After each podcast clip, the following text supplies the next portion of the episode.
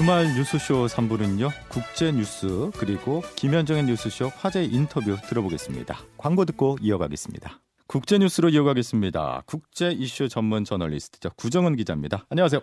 안녕하세요. 네. 제가 구 기자님 오시면 꼭 짚어봐야 될 게 국제 뉴스 중에 하나가 지금 대만 해협 쪽에서 좀 분위기가 심상치가 않아 갖고 이게 어떻게 돌아가는 건지가 궁금했어요.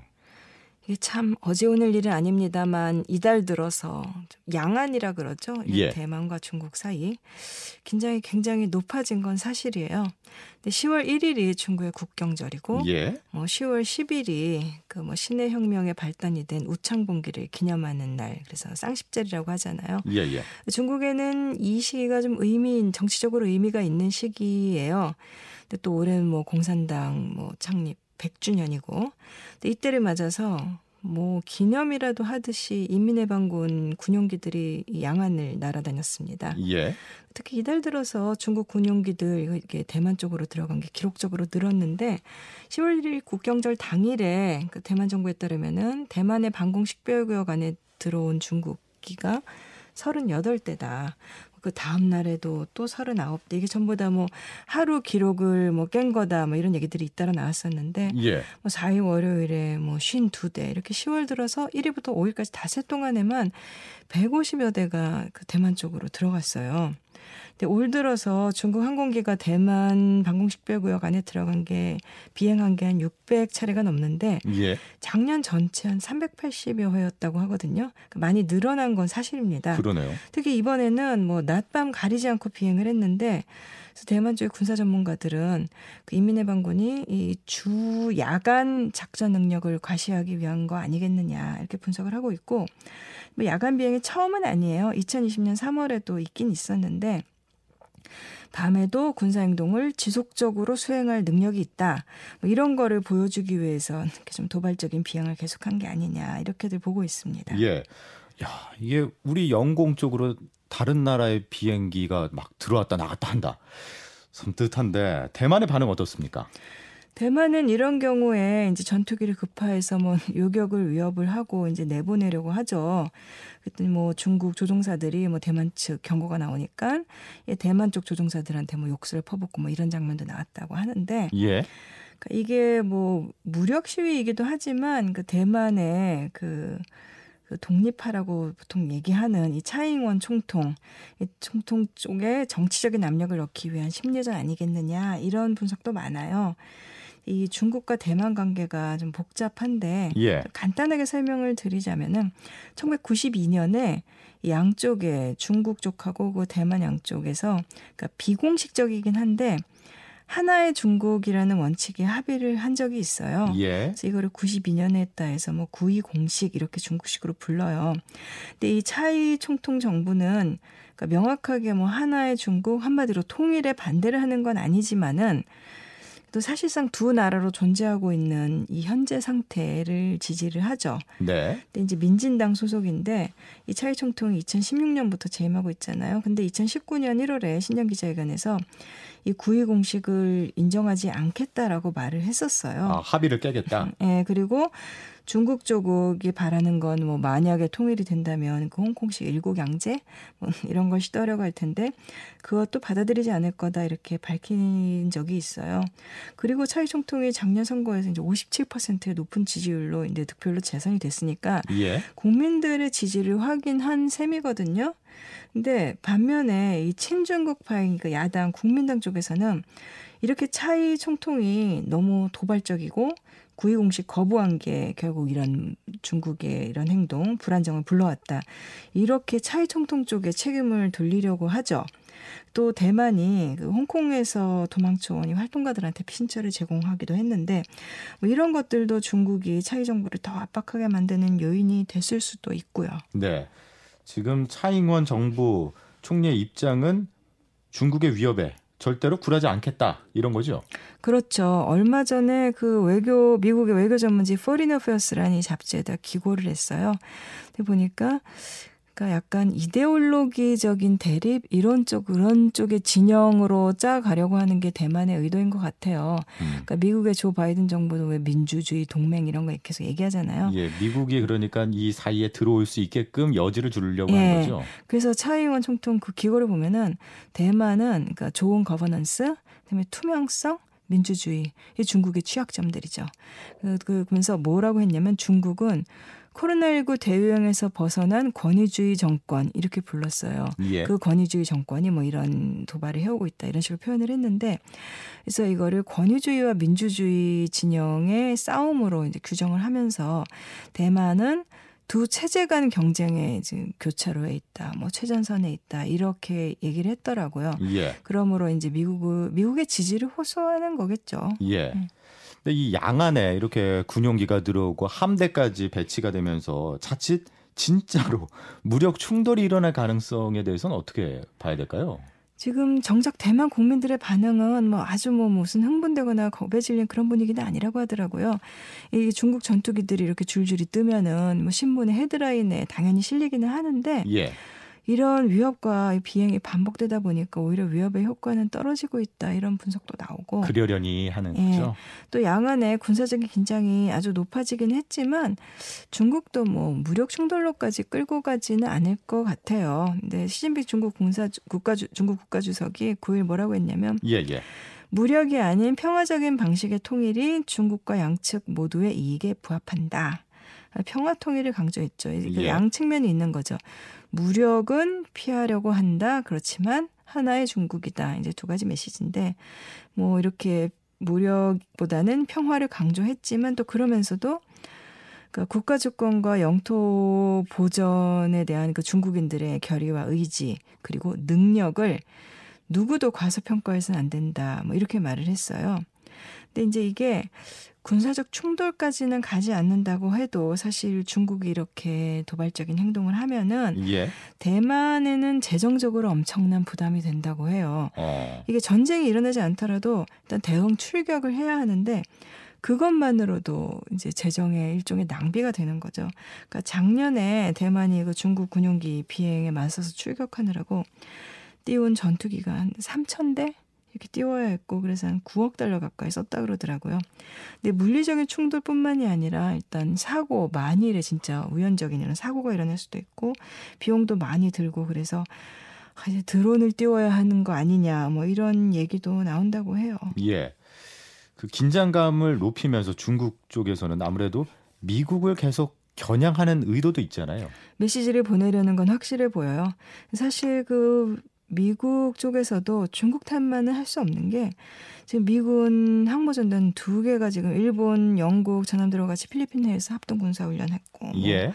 또 영국의 퀸 엘리자베스 항모가 뭐 싱가포르 해군과 합동훈련한다면서 또 필리핀 해협 쪽으로 가고 있고 그러니까 미국은 뭐 중국 군용기들이 대만을 위협하는 거는 도발적이다 이렇게 비난을 하고 뭐 호주, 일본도 나서서 뭐 중국을 겨냥하거나 뭐 평화적 결의를 촉구하고 이랬는데 사실 그 아시아 해역에서 미국과 그 동맹국들의 군사훈련이 계속해서 벌어지면서 예. 중국을 자극한 측면이 분명히 있죠. 또 긴장이 높아진 가운데 뭐 최근에는 뭐 미 해병대 특수부대가 대만에 들어가 있다. 뭐 이런 보도가 나왔는데 월스트리트저널이 보도를 한 거였는데 뭐 파병이라고까지 하긴 좀 그런데 이제 해병대 특수부대 어쨌든 뭐 20여 명이 군사교류 차원에서 대만에 뭐 1년 넘게 체류하고 있다. 뭐 이렇게 되면 중국은 반발을 하는 게 좀 당연하죠. 예, 아프간에서 미군 철수를 결정했던 바이든 정부의 지금 대만에 대한 입장은 어떤 겁니까? 그게 뉴욕타임스 보도가 그 재미난 구절이 미군이 아프간에서 이렇게 서둘러 철수하는 그 순간에 중국군은 아프간 북쪽 중국 땅에서 러시아와 군사훈련을 하고 있었다. 예. 양쪽의 차이를 보여준다. 이런 얘기를 했는데 이 대만에 대한 미국 정부의 입장을 먼저 보면은 예. 그 리처드 닉스 행정부 때 중국하고 수교를 했잖아요. 이제 그때 대만을 독립국가로 인정하지 않고 그 이후로 내내 그 하나의 중국이라는 중국 정부의 원칙을 존중을 해왔어요. 그동안에 계속. 근데 그렇지만 그것과 별개로 대만을 나라로는 인정하지 않아도 대만관계법이라는 거를 만들어서 일종의 배려를 해준 거죠. 대만관계법이라는 게 있고 그다음에 이 법 원칙과 병존하는 미국 정부의 6가지 보장이라는 게 있어요. 일종의 원칙인데 이게 결국은 양안 관계에 대한 미국의 기본적인 태도인데 대만 문제에서 미국이 중국에 예스도 노도 하지 않는다. 그런 6가지의 사항을 정해둔 거예요. 그래서 일종의 전략적인 모호성이라 그러잖아요. 확실한 태도를 보이지 않음으로써 이제 상대를 움직이는. 근데 그래서 이 전략적인 모호성을 2016년에 아예 의회 결의로 명문화한 게 이제 뭐 6개 보장 이런 건데 그 중에 첫 번째가 대만의 무기 판매를 뭐 언제까지 한다, 언제 중단한다 이거는 밝히지 않는다. 뭐 요 조항이에요. 그래서 실제로 미국이 이제 중국을 견제하기 위해서 대만에 무기를 파는 이런 식으로 많이 해왔잖아요. 지렛대로 삼아왔는데 이제 이게 도널드 트럼프 정부 때 대만에 무기 내주는 양을 굉장히 늘렸어요. 그래서 좀 중국을 많이 자극을 했고. 또 트럼프 같은 경우는 대통령의 당선인 신분일 때 벌써 이제 차이잉원 총통하고 전화를 했는데 대만 지도자하고는 이제 미국의 국가 원수가 공식적인 전화나 방문을 하지 않는다. 뭐 이게 이제 중국과의 일종의 암묵적인 약속이었는데 그걸 트럼프가 깼고 바이든 같은 경우는 1979년에 대만 관계법이 만들어졌을 때 그거 이제 발의한 의원 중에 하나였고요. 그다음에 중국에 대해서는 뭐 아시다시피 중국이 이제 국제사회의 규범을 따르게 해야 된다 이렇게 좀 강경한 태도를 보여왔고 사실 작년에 뭐 대통령은 아니었지만 차이 총통 재선됐을 때 제일 먼저 축하 인사를 보낸 미국 정치인 중에 한 명이기도 했어요. 바이든 대통령이. 근데 그렇지만 그럼에도 불구하고 전반적으로 바이든 대통령의 양안 관계에 대한 생각은 그 예스도 노도 하지 않는다 이런 그 전통적인 그 기준에서 벗어나지 않고 현상 유지를 선호하죠. 그러니까 대만 문제와 관련해서만큼은 중국을 견제하되 최악의 갈등은 피한다. 이 정도로 받아들이면 될까요? 그 이번에 10월 들어서 이제 중국의 그런 위협 비행이 계속되니까 그 바이든 대통령이 뭐라고 말했냐면 시 주석하고 통화를 하면서 대만 문제를 얘기했고 대만 합의를 지킨다는 데 의견을 모았다 이렇게 말을 했어요. 이게 아마 중국 쪽에 공세가 벌어지기 전인 9월 9일 날 두 정상이 통화를 했는데 그거 전화 통화를 가리키는 것 같은데 대만 합의가 뭔지 정확하게 설명하지는 않았어요. 근데 다만 이제 미국의 공식적인 수교국은 중국이고 그렇지만 동시에 대만과도 관계를 유지하고 무기 공급은 미국이 필요하면 한다. 이런 이제 한마디로 현재 상태에 대한 암묵적인 합의를 가리키는 걸로 이제 미국 언론들은 풀이를 했거든요. 그리고 또 바이든이 9월 달에 유엔 총회에서 뭐 중국과의 관계를 거론하면서 새로운 냉전을 보고 싶지는 않다 이런 말도 했고 그러니까 극단적으로 악화되는 건 피하겠다는 거겠죠. 그래서 이달 말에 또 스코틀랜드에서 주요 20개국 G20 회의가 있잖아요. 이제 바이든이 거기서 이제 명실상부 국제 질서를 주도를 해야 되는데 뭐 기후변화 대응이나 뭐 코로나19 문제 여러 가지 현안도 많고 근데 이런 의제들이 대만 문제 때문에 뭐 빛이 가려진다든가 뭐 대만 때문에 중국하고 관계가 어긋나서 좀 분위기 흐트러지는 거는 원치 않는 것 같아요. 그렇죠. 뭐 최근에는 연내 바이든과 시진핑이 화상으로 정상회담을 하겠다라는 소식까지 있을 정도였는데 그럼 대만 입장에서 오히려 불안할 수도 있을 것 같은데. 시진핑 주석과 통화를 해서 대만 합의를 재확인했다라고 바이든 대통령이 말한 다음에 대만 외교부가 미국에 그 해명을 요구했다고 해요. 사실 그 아프간에서 미군이 철군하는 걸 보면서 뭐 미국만 믿고 있는 미국 의존도가 높은 동맹국들은 좀 불안해한다 이런 이야기들이 분명히 있었고 그런 나라들 중에 이제 꼽힌 게 뭐 대만, 이스라엘, 우크라이나 이런 나라들이었었거든요. 근데 토니 블링컨 미국 국무장관이 그러니까 이렇게 되니까 뭐 파리 출장 중에 뭐 미국과 대만의 관계는 뭐 확고하다 이렇게 강조를 하기도 했는데 그리고 나서 또 바로 대만 정부도 미국으로부터 확답을 받았다. 양국 관계는 굳건하며 뭐 긴밀히 소통하고 있다 이렇게 강조한 1년의 그 상황들이 있었어요. 그러니까 말하자면 그 바이든 정부의 대만 정책은 그냥 딱 균형 맞추기로 보시면 될 것 같아요. 중국과의 최악의 갈등은 피하는 동시에 또 대만을 안심시키고 동시에 뭐 상호 견제하고 이런 쪽으로 가려고 하는 거겠죠. 아니 그럼 결국 중국이 이렇게 강하게 나올 수밖에 없는 이유 중에 하나가 경제적으로도 워낙 강해졌지만 중국의 군사력 자체가 워낙 세잖아요. 그러니까 결국은 이게 대만과 중국만의 관계로 만 봐서는 안 되는 사안이고 예. 그러니까 미국과 중국의 전략적 대결이 벌어지고 있는 가운데 그중에 이제 중국과 대만 간의 독특한 관계라는 그 변수가 이제 자리를 잡고 있다. 이렇게 보시는 게 더 좀 큰 틀에서 보는 게 될 것 같은데 예. 그러니까 사실 그 2020년 10월에 미국이 그 대만에서 모의 전투 훈련을 한 적이 있어요. 이제 중국의 그러니까 군사력이 워낙에 중국이 급속도로 강해지니까 중국의 신무기 체제를 상정을 하고서 이제 모의 전투 훈련했다고 하는데 예. 그때 뭐 중국 쪽에는 이제 미국 트럼프 정부가 중국을 상대로 뭐 무력 공격을 하려고 한다더라 뭐 이런 소문이 돌아가지고 중국이 바짝 긴장하고 그래서 그 미국의 그 마크 밀리 합참 의장이 직접 중국군의 이제 카운터파트한테 연락을 해서 그런 건 아니다 뭐 이런 그러니까 에피소드들이 좀 있었더라고요. 예. 근데 최근 몇 년 사이에 중국의 대만 압박 이 갈수록 심해지고 거기에 바탕에 깔린 것이 중국의 군사력 강화인 거는 분명하죠. 뭐 트럼프 정부가 아무리 뭐 자극한 그런 측면이 있더라도 일단 그 아시아의 세력 균형은 분명히 변화를 하고 있고, 그러니까 중국은 부상하고 미국은 견제를 하려고 하고 그렇지만 미국의 아시아에서의 위상은 결국은 계속해서 좀 떨어지고 그렇죠. 있고, 예, 그래서 작년에 중국군이 또 그 대만 해협 봉쇄하는 군사훈련을 실제로 했어요. 한마디로 만일의 사태 때 중국이 대만 해협을 막아버리면 이제 다른 나라에서 미국이나 예, 그 개입을 할 수 있을 거냐.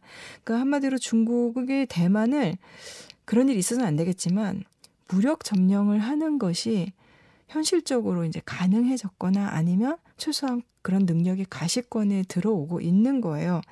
이제 반면에 이제 아시아에서 미국의 군사력 우위는 상대적으로 이제 점점 낮아지고 예. 그러다 보니까 이제 뉴욕타임스 같은 경우 뭐라고 전망을 했냐면 이 대만 문제가 대만이 의도했든 아니든 간에 이 지역 질서의 재편이나 어떤 군사적 갈등 이거에 어떤 촉발의 이제 도화선이 될 수도 있다 이렇게 지적을 했고 또 미국 언론들이 얘기하는 건 미국이 결국은 대만을 계기로 해서 근본적인 질문을 맞닥뜨리게 될 거다. 한마디로 대만을 위해서 미국이 중국과 싸울 수 있겠느냐, 전쟁할 수 있겠느냐. 이제 그런 이건 물론 이건 어디까지나 가정이고 뭐 이런 일은 없을 거고 있어서도 안 되지만, 그렇죠. 어쨌든 중국 쪽에서는 이제 군 출신들 뭐 입을 통해서 뭐 언론 인터뷰나 이런 걸 통해서. 전쟁에 나도 미국이 대만에 파병할 수는 없을 거다. 이런 얘기들을 자꾸 이제 흘리듯이 이렇게 얘기를 해요. 그러니까 그런 도발적인 관측 같은 것들이 나오고 이제 그러다 보면은 바이든 정부가 아무리 현상 유지를 원한다 하더라도 현상 유지를 하기 위해서는 중국이 강하게 나오면 대만에 대해 더 힘을 실어주거나, 그렇죠, 같이 예, 네, 더 무기를 보내거나 그 근처에서 더 뭐 합동 훈련이라든가 아시아권 동맹들을 더 규합하는 모습을 보여주거나 이렇게 해야 되고 결국은 이제 중국 쪽에서도 전문가들이 이제 미중 관계가 이 대만이라는 고리 때문에 악순환의 소동돌이에 휘말리고 있다 이렇게들 지적을 하고 있습니다. 예. 대만의 긴장감이 높아지고 있다. 이 소식 저희가 구정은 기자와 함께 해봤는데 한 인터넷 매체 기사 보니까요. 대만 국민들은 한국이 대만이라고 불러주는 것 자체만으로 되게 고맙다고 말을 하더라고요. 사실 평창올림픽 때도 그렇고 예. 이번에 도쿄올림픽 때도 그렇고 이상한 명칭으로 나오게 되잖아요. 근데 그렇죠. 사실 한국이 중국과 수교할 때 왜 대만에서 그 아마 나이 드신 분들은 다 아시겠지만 굉장히 이렇게 좀 일종의 배신감을 느끼고 그쵸. 막 울면서 했는데 예. 그 다음에 또 대만에 지진 났을 때 이제 한국이 막 상금도 모아주고 많이 도와주고 그래서 우리도 사실은 미국뿐만 아니라 우리도 이제 이런 전략적인 모호성이라든가 이렇게 점점 더 역할을 좀 넓히면서 그런 부분들을 분명히 이 대만 문제를 놓고도 완전한 남의 일이 아니라 좀 그 외교적인 행보나 이런 거를 고민을 깊이 하고 좀 더 넓혀가는 게 맞지 않나라는 생각도 사실 좀 들더라고요. 맞습니다. 여기까지 구정은 기자였습니다. 고맙습니다. 감사합니다.